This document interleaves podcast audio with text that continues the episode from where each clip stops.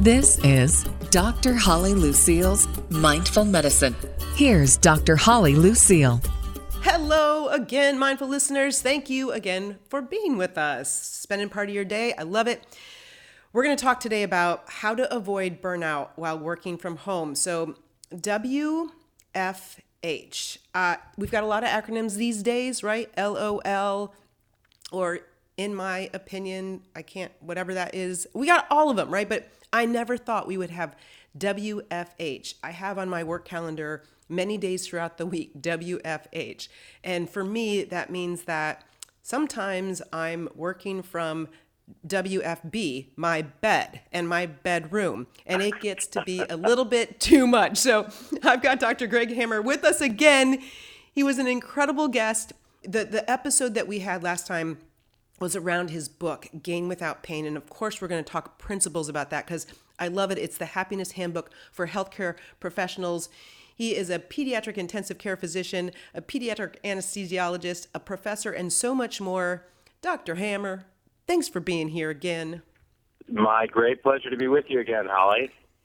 so, listen, I'm not kidding you. The the the the areas where I see my colleagues on our Zoom calls are you know, a lot of people thank goodness for those Zoom backgrounds because they don't want you to see the inside of their, you know, closet. They don't want you to see, you know, the room that hasn't been cleaned for four weeks. But people are doing the best that they can. We just got a stipend. Uh, I think it was $175 to get like lumbar support for your kitchen chair, which you're using as your office chair, or, you know, a crappy stand up desk that you get uh, that you put together yourself and hey hope it works or what have you. It's a lot right now and it is definitely i think leading to folks burning out. But on that question what do you think constitutes burnout? Why is it on the rise amongst everybody working from home? That's a great question holly. Burnout can be described as emotional and physical exhaustion related to stress. And that's about as simple an explanation as, as we can get. And you know, we know what the physiologic effects of stress are. Acutely, stress causes an increase in the adrenaline in our bodies and an increase in another hormone called cortisol, which is a corticosteroid. And they may be adaptive in the acute situation. For example, your toddler falls into the swimming pool. You want to have a surge in adrenaline and cortisol, your blood sugar goes up, your blood pressure goes up, and you kind of kick it into a high gear and get into action and, and pull the toddler out of the swimming pool. But chronic stress, in other words, that same sort of physiologic reaction to stress over days and weeks and months is maladaptive. So acute stress may be adaptive, chronic stress is maladaptive, and the increase in adrenaline and cortisol and, and other hormones, or decrease in some hormones, causes us to have uh, adverse effects on our circulatory system, our heart and blood vessels. It causes us to have a chronic increase in our blood sugar, which may lead to diabetes. It interferes with our sleep. And then we get into this vicious cycle where we're not sleeping well, we're tired, so we reach for sugary foods yeah. and fatty foods, also known as comfort foods, and that makes us feel kind of yucky after a little while. And this cycle just kind of perpetuates itself when when people are exposed to chronic stress as they are now. Yeah, that that acute stress really got me because I, when I talk about it, um, when I've talked about it in the past, I would use the analogy of you know to get out of the way of an oncoming car. But yeah, toddler drowning in a pool. I actually felt, I think, my like that like that's a great analogy of what adaptive acute stress would be. But you're right. You know, I got to tell you a story. Um, I was downstairs in what I call my my basement dungeon bedroom office right now and I was able to come up because we have sort of a three level house and I could be in the the great room and where the kitchen is where there's much more light but when my spouse is on calls it's untenable. I can't I can't be on calls at the same time so I have to go down. Um, so I came up um, because I had an opportunity. I was home alone and I felt a shift because, oh my gosh, there's so much more light. I'm a little bit more comfortable. There's a larger table in front of me. And then I had to make a deal. I'm like, look, I can't be down there. It's just too, it's like, even though I'm, I'm literally lying on my bed sometimes, it's just too stressful. I mean, and it's, it's dark and it's also, it's kind of where I want to have respite at night, right? You, go to sleep, hopefully, and it's where you rest and relax and repair. And I don't want my brain confusing my Zoom calls and my you know my patient care with me going to sleep and and having all of those self care things happen in a good night's sleep. And so, this burnout I think is real for folks, honestly. Absolutely, yes. Yeah, well, in fact, that's in, that's uh, you know there are chapters on sleep, exercise, and nutrition at the end of the book, and sleep hygiene is really important. And I think that's something that many of us who are working from home and spending so much time at home forget about. Yeah. And our bed should be for two things, and neither of them are having Zoom calls. So, um, yeah. and one of them is sleep. Okay. And so we should not confuse that uh, location and that bed with reading or watching television or being on our laptops or certainly working. Yes. And you're you're very right. Our brains make that association, and it degrades our sleep. Yes, thank you for that reminder. Very, very important. And you know, it, and to the point, too, this chronic stress. I think you know you talked about then you know reaching for comfort, sugary, fatty foods, but I also think too then people will medicate not only their wake cycle, but they'll medicate their sleep cycle by if you are stressed and guess what? You're not moving right? So we're not burning off those stress hormones catecholamines etc then you're kind of wired yet tired at night and what do you reach for? People are reaching for more alcohol to get that sedative effect and have that kind of quote unquote stress reliever. And as you said really brilliantly that vicious cycle ensues for um, this whole working from home so let's talk about fixes. Um, how can folks that are remote work, working, right, and a lot of humans are these days, balance um, work and then, hey, there's also kids and the garbage to be taken out and the house to be cleaned and attended to. It's like it's a it's a one stop shop now for some folks. H- how does it work? Absolutely. Well, since we were talking about it, I would emphasize the importance of sleep, exercise, and nutrition first of all. And first of all, we have to have a, a schedule. So, with regard to sleep, we should have a regular bedtime, just like we would if we were getting up uh, at the same time every morning. We're getting up at 6:30 or 7 in the morning and going to work. We should have the same schedule. So, we should have a regular bedtime. That will help us sleep, for one thing. Um, sleep hygiene is very important. So, drugs like alcohol, uh, even Benadryl or diphenhydramine and sleeping pills, all of which tend they uh, activate a certain receptor called the GABA receptor in our brain, and that goes for the Valium class of drugs, benzodiazepines, alcohol, uh, Benadryl, other sleep medications that may be over the counter. They activate the GABA receptor, and when that receptor is activated, it triggers a chain of events that may render us unconscious in medicine, we call that hypnosis, which is not what most people think hypnosis is. Excuse me, but we're unconscious, but we're not really sleeping, and we don't have the restorative aspects of of uh, non-medicated sleep. So sleep hygiene is very important. We talked about what to do in our sleep areas and what not to do, having a regular bedtime, staying away from alcohol and other uh, medicines that we uh, or drugs or substances that help us we think help us sleep, which actually do the opposite.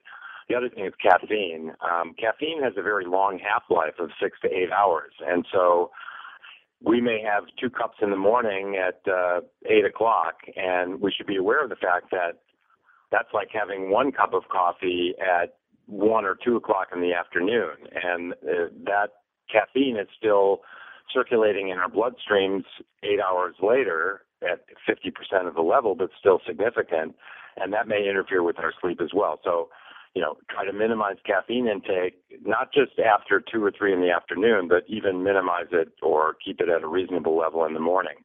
Uh, exercise is another thing to kind of shore up our base. Um, there are a lot of exercises we can do at home.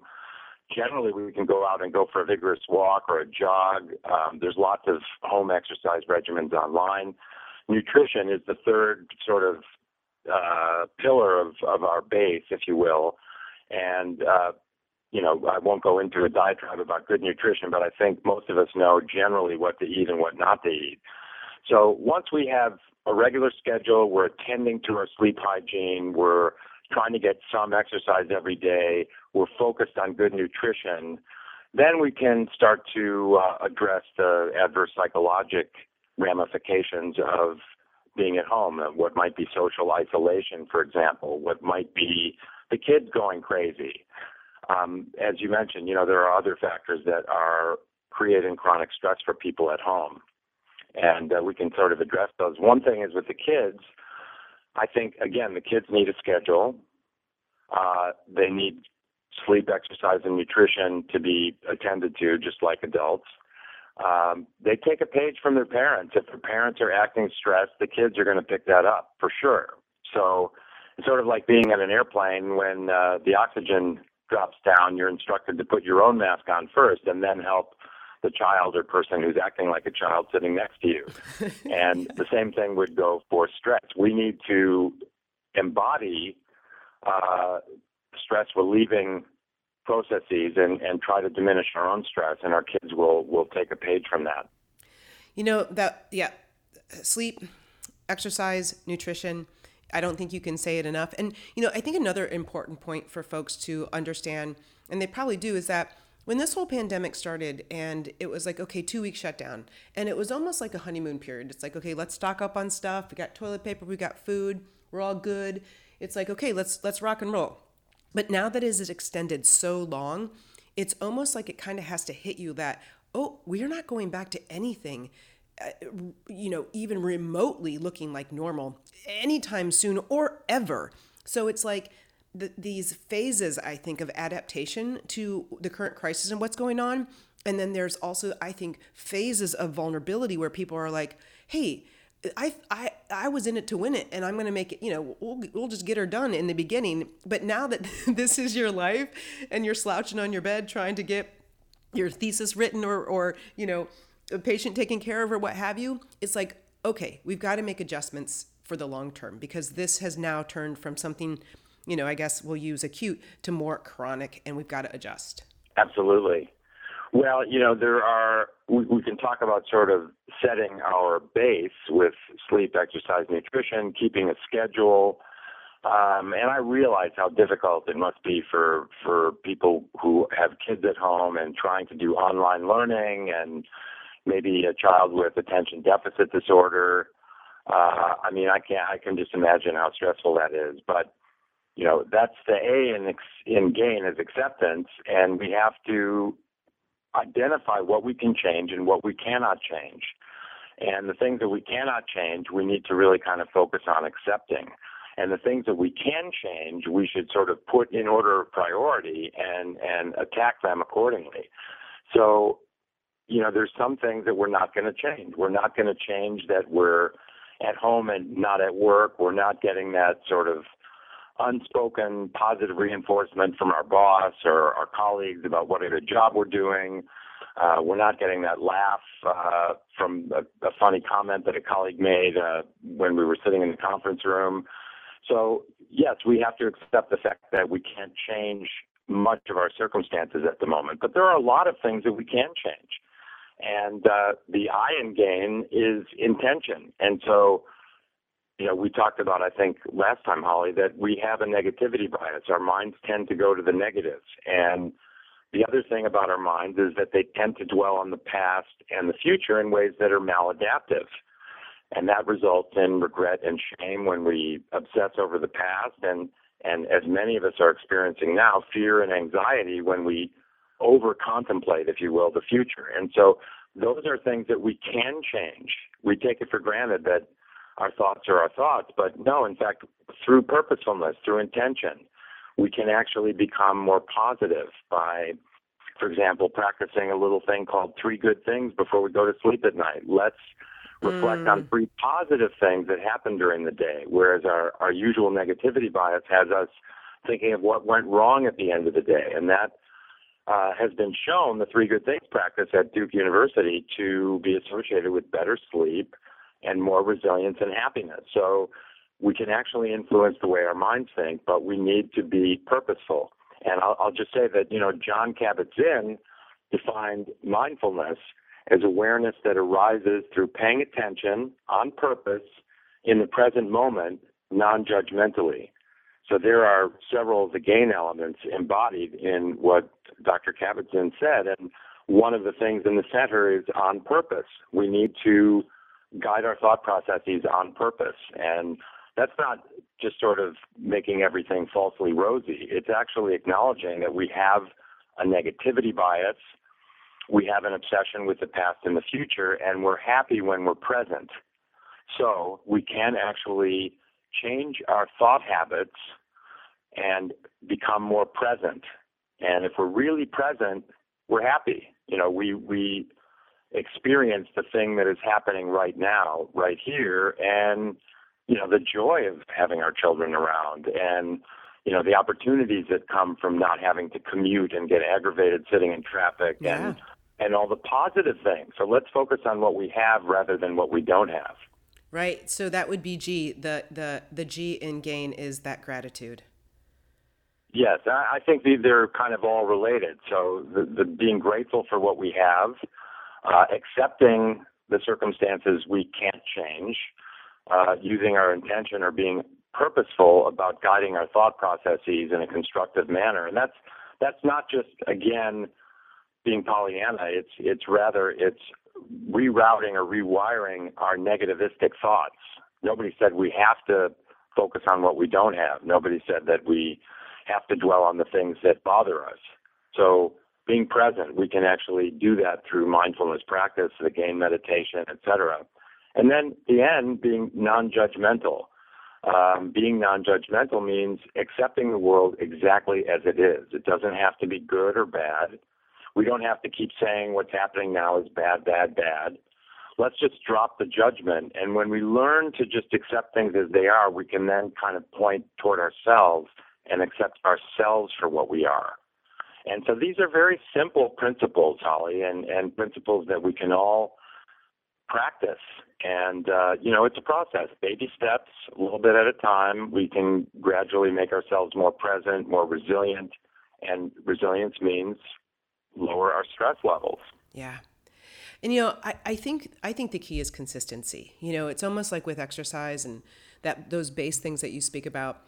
It's that a little bit each day is better than nothing. And, you know, it's kind of don't throw the baby out with the bathwater. Not exactly sure where that whole saying came from. Or if you have a brownie, you can stop there. You don't have to, you know, eat the entire pan because you feel like your, you know, your nourishment just went out the window. But I do think with practicing gratitude and acceptance and and, and being mindful as, as far as your intention and non-judgment, a little bit every day and that consistency it like builds a muscle where you just keep working on it and keep working on it and keep working on it then it becomes more part of your life. Exactly. I mean we all have our morning and evening hygiene practices. You know we wouldn't skip those. So why shouldn't we have our mindful hygiene practices? Um, you know it's uh, it's very simple. Like with the gain meditation we can all learn that and just get up three minutes earlier and sit for three minutes in the morning and and do our morning gain contemplation, our gratitude, acceptance, intention, non-judgment, and and focus on our breathing while we're doing it. And you know, it's all like you said. You know, it's it's baby steps. I think that's the key to how we learn and repetition. So there's no such thing as failure. Even the smallest move in the right direction is a win. And uh, you know, let's not judge ourselves uh, poorly. And I think contributing to that is let's not try to take too big a bite. Let's just focus on one little bit of progress today, and the same tomorrow, maybe adding a second bit. So it's just as you said, it, it, it's as though you're working a set of muscles. You want to, you know, you want to run a 10k race, and you're not a runner. You got to start really slow. Maybe start with a power walk for one mile, and then maybe turn it into a very gentle jog. And then the next week you know one week at a time gradually increase the you know the the jogging pace and so on. And and that's what we can do with our minds. And what a wonderful surprise that we can actually take control of the way we think and and take control of our present experience. Uh it's it every time you know, we I get these gentle reminders, it just it makes me breathe a little bit deeper. It makes me feel like oops, I have forgotten something. Um, and I know it's right there for me. And I can center in that powerfulness again. So I always appreciate talking to you. So last time we spoke, and obviously this book is still hot and off the presses and still flying off the shelves. But weren't you going to be writing another book more focused on because this this first book, um, healthcare practitioners and those essential workers right now, boy, I mean the principles in the book can be applied to absolutely anything. But weren't you going to be lo- working on something else?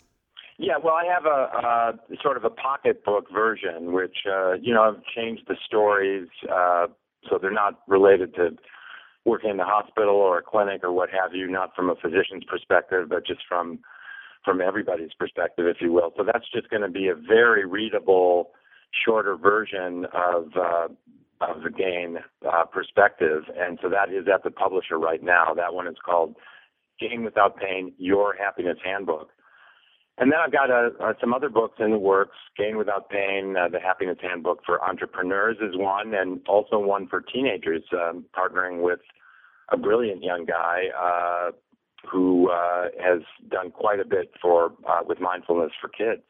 So yes, um, there's lots of good things ahead. That is what I like to hear coming from you for sure. So once again, Greg, um, the book, The Happiness Handbook for Healthcare Professionals, Gain Without Pain. If you, I have to tell you, this book, if you are a healthcare practitioner or not, a healthcare professional or not, those simple principles of gratitude, acceptance, that intention, and non-judgment, um, he lies, he lays, he lies, he lays it out in such um, um, a digestible way, and it's a great reminder. It's a great book. And then, Greg, will you remind people, please, where they can actually find more about you as well?